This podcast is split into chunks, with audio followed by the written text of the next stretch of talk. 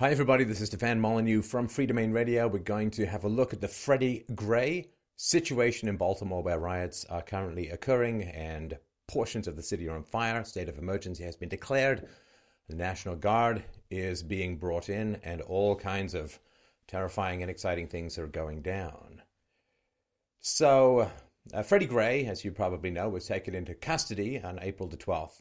And at some point, either during the arrest or inside the van that he was being driven for in half an hour from where he was arrested to the police station, he suffered a mysterious spinal injury. Uh, authorities have not explained why it occurred, and six officers have been suspended with pay.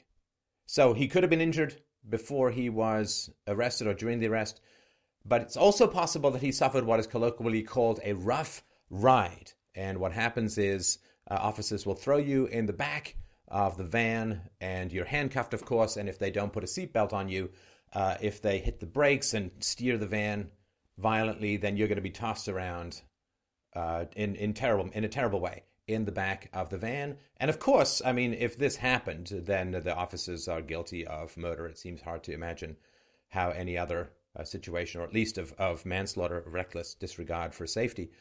Uh, and again, this this rough ride is it's rare apparently but it does happen. And if the officers uh, intentionally moved the van and this guy was tossed around in the back while handcuffed, while maybe injured already, uh, and with no seatbelt on, then uh, clearly uh, justice should be done and the officers should go to jail. And everywhere up the line where this practice was known about uh, and was not. Um, uh, was not sanctioned before. this punishment should flow all the way up the line. So,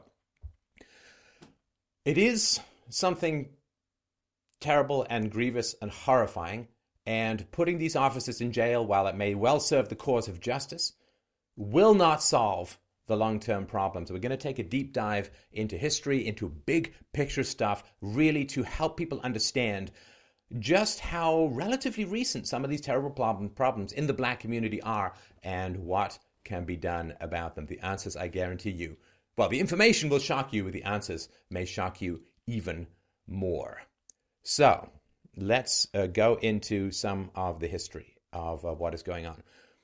Why uh, are there so many economic problems in the black community in America? Well, is it due to police brutality? I'm sure there is that aspect to some degree. Police brutality has remained relatively constant over the past few decades. In about 1% of arrests, there is violence that is used. Uh, white suspects are actually a higher likelihood of being shot proportionally than even black suspects. So there there are problems with police brutality. To me, that's no there's no question about that. But what is really the economic drivers that is pushing some of this stuff? So, first thing we're going to talk about is immigration. Now, immigration is um, unbelievably high at the moment. According to a report from the Congressional Research Service, the U.S. has admitted 51 million immigrants in the last eight years. Now, as immigration has expanded, the incomes of the bottom 90% of Americans has uh, dropped and then went flat. Now, I am not a big fan of uh, rigid controlled borders. If you really want to make a dent in immigration, You've got to have this crazy intrusive national ID program. You've got to make these raids on businesses. And you've got to spend billions of dollars building fences or hiring crazy amounts of border patrol guards and so on. So that is uh, not, not the answer. But immigration is not being driven by uh, freedom. Immigration is being driven by coercion, by terrible government programs. Big corporations, they want to bring in lots of foreign labor because it's cheaper than domestic labor. So recently, a group of corporations invited senators to a close to the press briefing that was dedicated to, quote, improving the H 1B program by tripling the number of visas. And uh, Rutgers professor Hal Salzman has pointed out this enables the tech industry to fill 100% of its job openings with people who are brought in from China and India. So when you have record unemployment, uh, uh, bringing huge amounts, millions upon millions upon millions of low skilled immigrants to compete with low skilled domestic workers is not a recipe for success in the labor market. There's a record at the moment 12.2 million black Americans who are not in the labor force. For black teens, 16 to 19, unemployment is 25%. So one in four blacks does not have a job and is actively seeking one. Now, a White House spokesman recently telephoned friendly companies and told them, hey, don't worry. Obama's immigration policies would make it easier for them to retain foreign workers. But what Obama told the public, in his Janus style, was um, a different story. He said, oh, foreign workers, they're not going to compete for existing jobs because don't worry, they'll be creating new jobs and new businesses and industries right here in America. And um, in a free market environment, yes, people who come generally will start to work and create new jobs. But we are not in a free market environment, and that means that immigration becomes hugely problematic. So, of course, uh, we're just talking about tens of millions of legal immigrants, and um, are 12 to 15 million illegal immigrants who are competing in primarily unskilled jobs. And I've heard estimates that says, well, you know, officially if it's 12 million, it's probably closer to 30 million. So immigration is a huge, huge problem. And studies have been done on this that are fairly conclusive. And again, we've got the links to all of these studies and all of the sources below.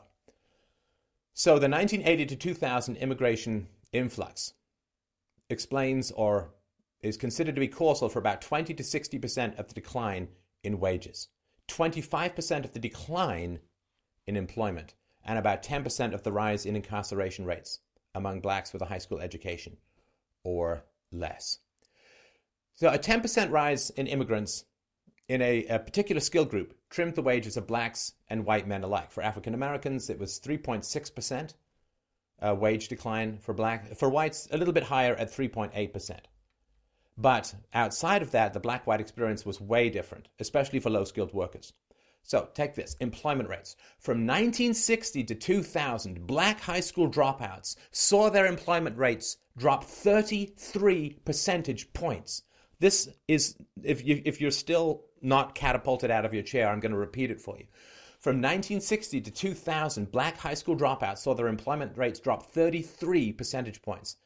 From 88.6% to 55.7 percent. These are the employment rates. So almost out of nine out of 10 to five and a half out of 10. And that is astounding. Now, whites also went down from 94.1% to 76%. See, this is when people say, ah, you know, racism and slavery. Well, in 1960, blacks were a heck of a lot closer to racism and slavery than they were in 2000. Yet, in 1960, 88.6% of black high school dropouts were employed, now down to 55.7 for white men, an immigration boost of 10% caused their employment rate to fall 0.7, 0.7 percentage points. For black men, it fell 2.4 percentage points. The same immigration increase was also correlated. Now, obviously, I know correlation is not causation, I get all of that, but nonetheless, these important things to know. Immigration rise also correlated with the rise in incarceration rates. For white men, a 10% rise in immigration appeared to cause a 0.1 percentage point increase in incarceration. For black men, it was nearly a 1 percentage point rise. So, nearly 10 times the rise in incarceration for black men as opposed to white men uh, during times of high immigration. And of course, immigration causes wage, wages and employment to fall for black workers. And when this happens, of course, some of those workers, especially those who are the least educated or with the lowest skills, turn to crime to increase their income. Um, there's a statistical link. As immigration began to increase beginning in the 1980s, so did the incarceration and institutionalization of low skilled black men. So, so lowest skilled black men. In 1980, 1.3% of low, the lowest skilled black men were incarcerated. Okay, understand these numbers. They are truly, truly shocking. In 1980, 1.3% of low skilled black men were incarcerated. By the year 2000, it had skyrocketed to 25.1%. So it went from 1.3% to 25.1%. What happened? Did, did, did everyone just become rapidly more racist? Did, did slavery suddenly surge forward in time and cross over 1980 and land in 2000? No. No, this is a time of massive immigration. Now, it's not just immigration. We'll talk about a minimum wage, we'll talk about subsidies, we'll talk about the war on drugs, but they're all related in very complicated and fascinating ways that are easy to solve simply by granting people basic economic and civil freedoms. So, 1980, 1.3%. Incarceration rates for lower skilled black men by 2000, 25.1%. Even blacks with a high school di- diploma saw incarceration rates uh, go from 0.5% to 9.8%, so almost 20 times in the same time period. Why is this increase? Well, of course, part of it had to do with uh, crack cocaine. Uh, first appeared in the 1980s, spread widely. And um, African Americans were fairly involved in trafficking it because black gangs already um, policed or had control over many of the urban spaces and so on. But it is um, so surge in drugs, and, and it was in the black community that uh, leaders uh, were crying out for greater police involvement, tougher sentencing laws. So, um, uh, but after teasing out the numbers, uh, researchers have found that uh, crack has not enormously changed the results for the increase in black incarceration. So, uh, immigration um, creates huge amounts of competition for particularly lower skilled work that drives down wages, or at least causes wages to stagnate. Uh, and so we'll get to what effect that has in a moment on um, minimum wage, but let's just talk about farm subsidies. Because why are so many people coming into America from, from Mexico, from the Central and South American countries? I mean, the border is um, was not exactly airtight in 1920 or 1910 or 1930, but there was not this massive influx. Well, let's look at farm subsidies. It's amazing just how this stuff all ties together. Corn is massively subsidized in the United States, partly because environmentalists demand ethanol, which comes from corn, but there are massive subsidies combined with the North American Free Trade Agreement. Therefore, this will blow your mind. American farmers can sell corn in Mexican markets for cheaper for cheaper than Mexican farmers can grow it. Mexican farmers have a much lower wage. They're local. Uh, they're experts. They don't have to transport the crop uh, across borders. But nonetheless, because of subsidies, U.S. farmers can sell corn in Mexico cheaper than Mexican farmers can grow it. So you can't make a lot of money growing corn in Mexico, which of course a lot of Mexican farmers used to do. So they come to America as migrant workers. So the poverty is driving migration. Central and South American governments love to have people go to America as migrant workers because they send huge amounts of money back to those countries. So, one third of the agricultural labor force in the US is hired farm workers, and half of those are in America illegally. Now, not only is there uh, massive subsidies that have destroyed domestic agricultural production in Mexico, driving people north because they like to eat, but also, there's the war on drugs, which we'll touch on more later, wherein if you're a Mexican farmer and the uh, DEA agents mistake your crops for, say, poppies or marijuana, you can get bombed. And the amount of corruption in the Mexican government as a result of the drug war and 70 years of pretty much single party collusion between the Mexican government and the drug cartels has resulted in a very unstable and violent society. That violence has only increased lately as the new government has tried to take on the drug cartels. But also, there's massive amounts of subsidies. It's not just government intervention that is driving people north. There's a giant sucking sound of people coming up to get subsidies. Uh, the subsidies, of course, lots of them are known. There's welfare, uh, education subsidies, uh, and of course, people who work illegally are consuming publicly funded taxed resources without contributing uh, much in the way of taxation. But also, um, a lot of immigrant businesses originate, they get preferential financing loans set aside from the Small Business Administration trying to hit its racial quotas. And of course, there's Fannie Mae and Freddie Mac, which I talked about uh, shortly after the housing crash in a video you can find on this channel called House MD.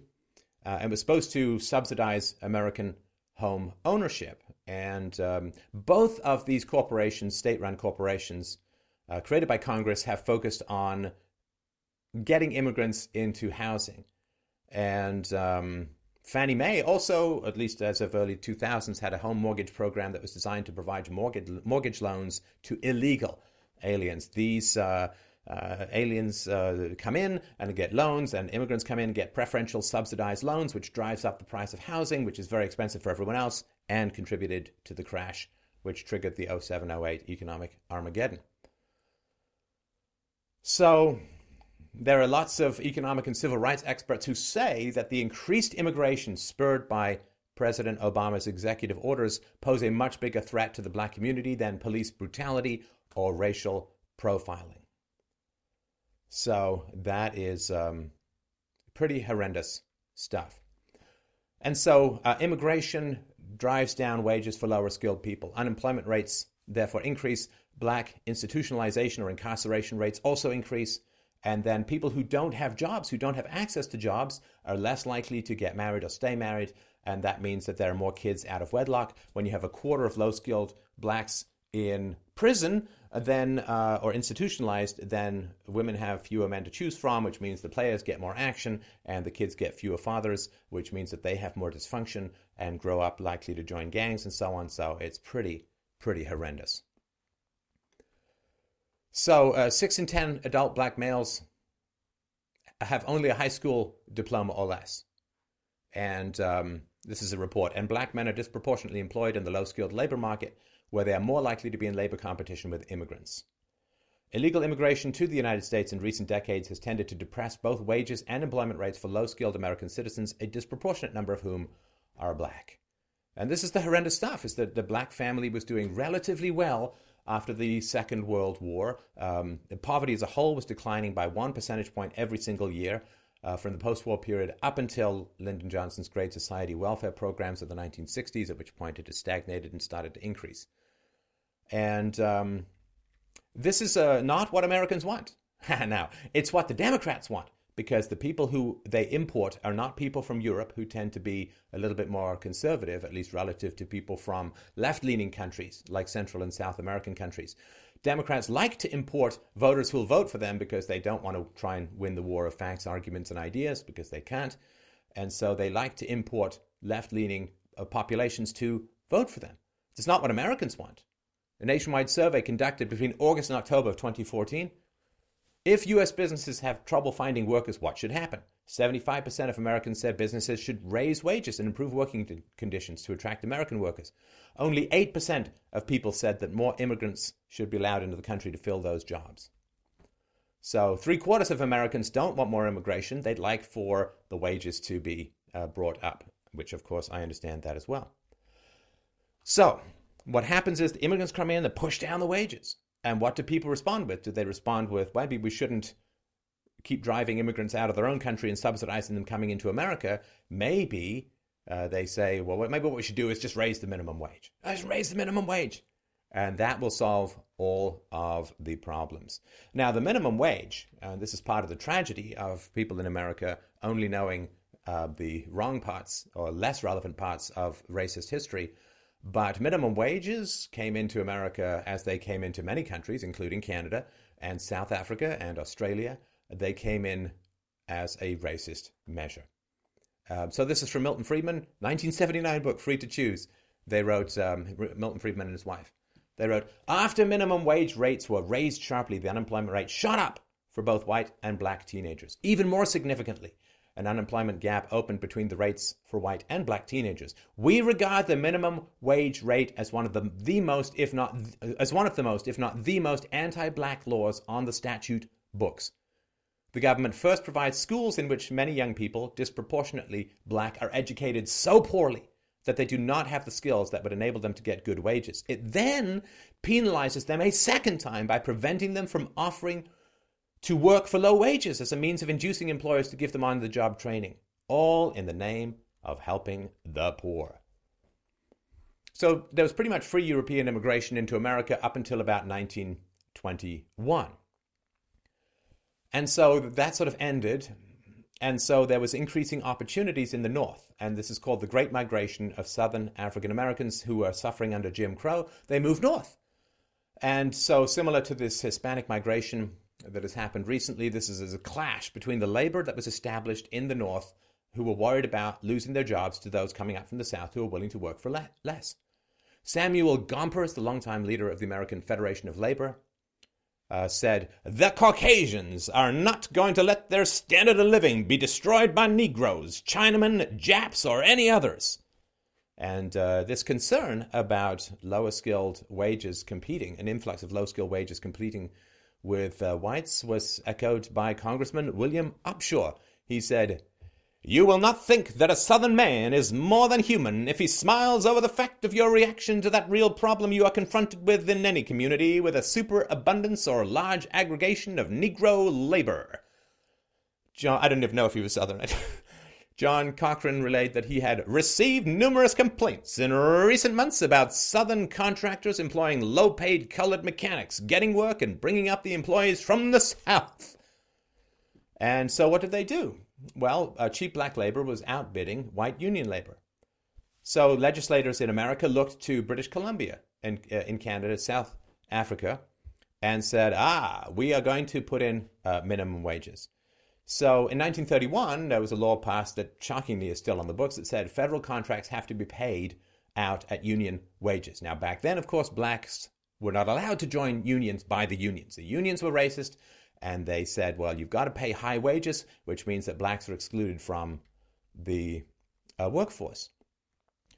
And uh, uh, the degree to which minimum wages uh, are driven by just terrible stuff all around. I mean, the minimum wage in the 1960s would be over $20 an hour now if the dollar value had remained constant. But of course, the dollar is constantly getting devalued, which means that wages have to um, have to go up huge evidence A 10% increase in the minimum wage leads to a 1 to 3% decrease in the employment of lower skilled workers. And they just use teens as sort of the proxy for this. And there's so in the short run, there's a 1 to 3% decrease every time you increase the minimum wage 10%. And there's a huge decrease in the longer run and rising uh, unemployment. The minimum wage does not help people as a whole get richer. The people who keep their jobs are slightly richer, but if you get fired or you can't find a job, you have a wage of zero as opposed to six or seven or five dollars that you might have gone to work. I mean, I'm trying to think. My first, I first got my job when I was 11. Well, actually, I got a job when I was 10, painting plaques for the um, Silver Jubilee of Queen Elizabeth II. But I got my first job. I worked in a bookstore, and I think I was getting two dollars and forty cents an hour or two thirty cents an hour, and so on. I was I had to get up at like seven o'clock on a Sunday morning and I had to take the subway for over an hour to get to the job, but I was completely thrilled to have it. Now, the minimum wage has the largest impact on the least skilled workers. You don't have a lot of alternatives. And I've been a manager hiring people for, for many years, and hiring somebody who's never had a job before is really quite risky uh, somebody who's had a job at McDonald's for a year, okay, you know, they show up, they're on time, they provided enough economic value, they didn't fight with their boss, they didn't yell at the customers, you know. But the first person you hire is risky. And wherever there's risk, the wages tend to be uh, lower. And so when you can't get your first job, that has a huge impact on your lifelong earnings. When New York State increased the minimum wage from 515 to 675 an hour in 0406, there was a 20.2 to 21.8% reduction in the employment of younger, less educated individuals, the greatest impact on 16 to 24 year olds. Now, black teen unemployment is more than 40%. It's almost double that of white teens. In 2007, prior to the Great Recession, the black teen unemployment rate was about 29%. So it's gone from 29 to 40%. The increase in the federal minimum wage from 515 to 725 an hour has certainly contributed to the higher unemployment rate. Now, let's just look at the numbers big picture. Let's just look at the numbers big picture. Let's just say that the uh, minimum hourly rate, wage was lowered to $5 an hour. Be great to have it eliminated completely. I mean, Switzerland has not had a minimum wage ever, and it's shocking when their unemployment reaches 3 or 4%. So uh, let's just say lower the minimum wage to $5. Well, what that mean? So let's just say with the minimum wage lowered to that, 50% of the unemployed teenagers could get a job. So five point, a little over 5.7 million teenagers are unemployed during the first quarter of 2014. So 2.89 million would find employment, and their annual earnings would amount to 28.9 billion dollars. So just lowering the minimum wage to five dollars. Ah, from 725 down to $5 has cost teenagers, would, would, would pay teenagers almost $29 billion just to lower the minimum wage to $5. So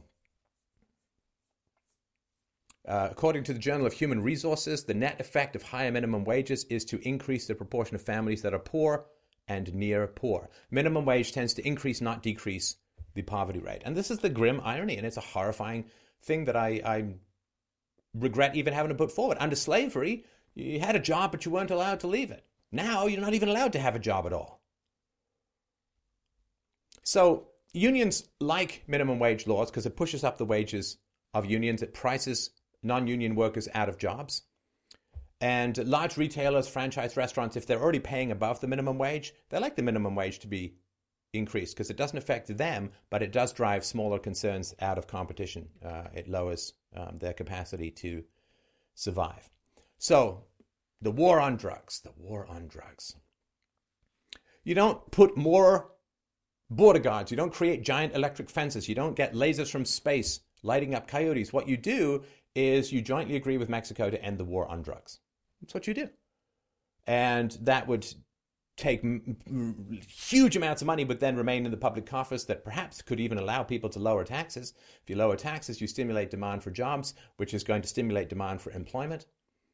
Uh, Mexico could be a more stable society. Um, the, the, the drug war free Mexico um, might become a much better place to live and work. And then illegal immigration to the US is uh, a little bit less appealing. And uh, although violent crime as a whole has plummeted since the early 1990s, a lot of the remaining crime is concentrated on the war on drugs. And in, in Mexico, of course, drug violence has recently gone up significantly because the Calderon government is taking on the drug cartels, which apparently means a lot of people like to hang from uh, highway overpasses.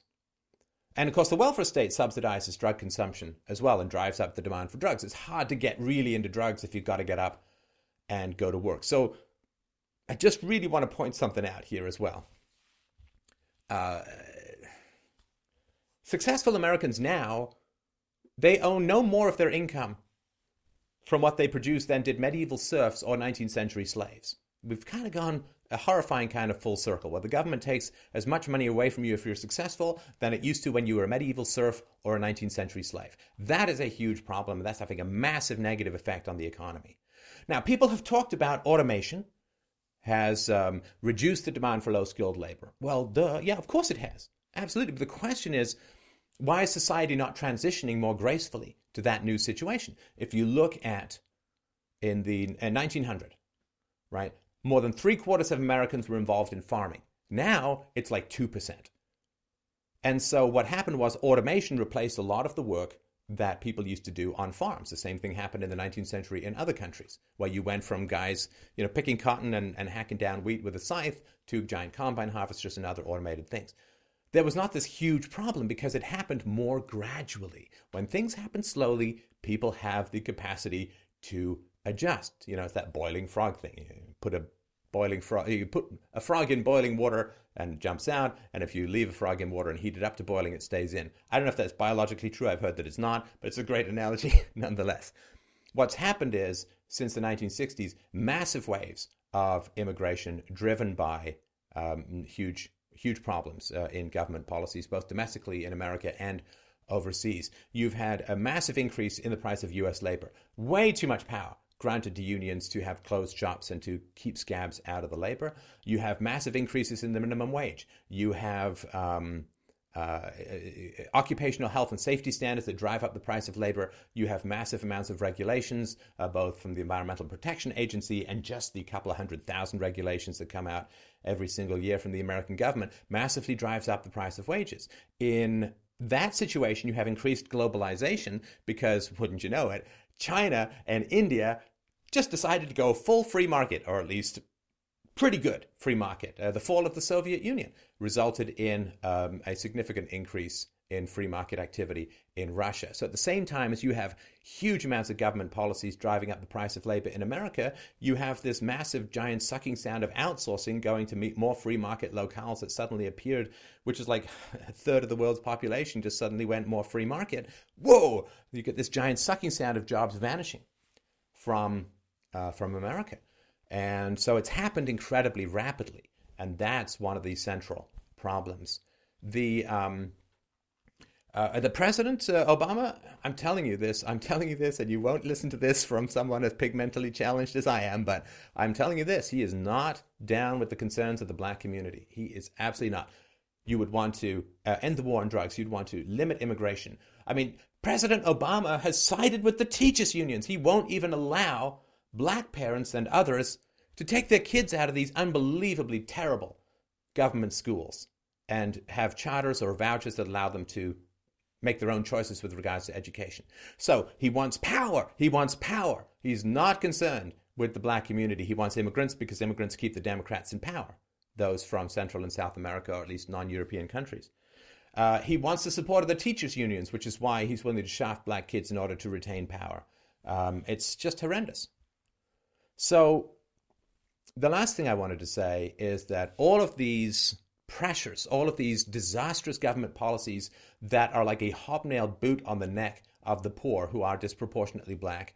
Blacks came out, of course, of underprivileged situations, and unfortunately, all these laws coalesced to keep poor people down at a time when the majority of the poor, or at least the majority of blacks, were poor. And it ended the Renaissance to some degree that occurred for blacks after the end at the end of uh, slavery, but before the 1960s, when blacks founded their own colleges, started their own businesses, were rising into the middle class, were congressmen. I mean, there was a renaissance which then began to decay, uh, and now it's just a complete mess.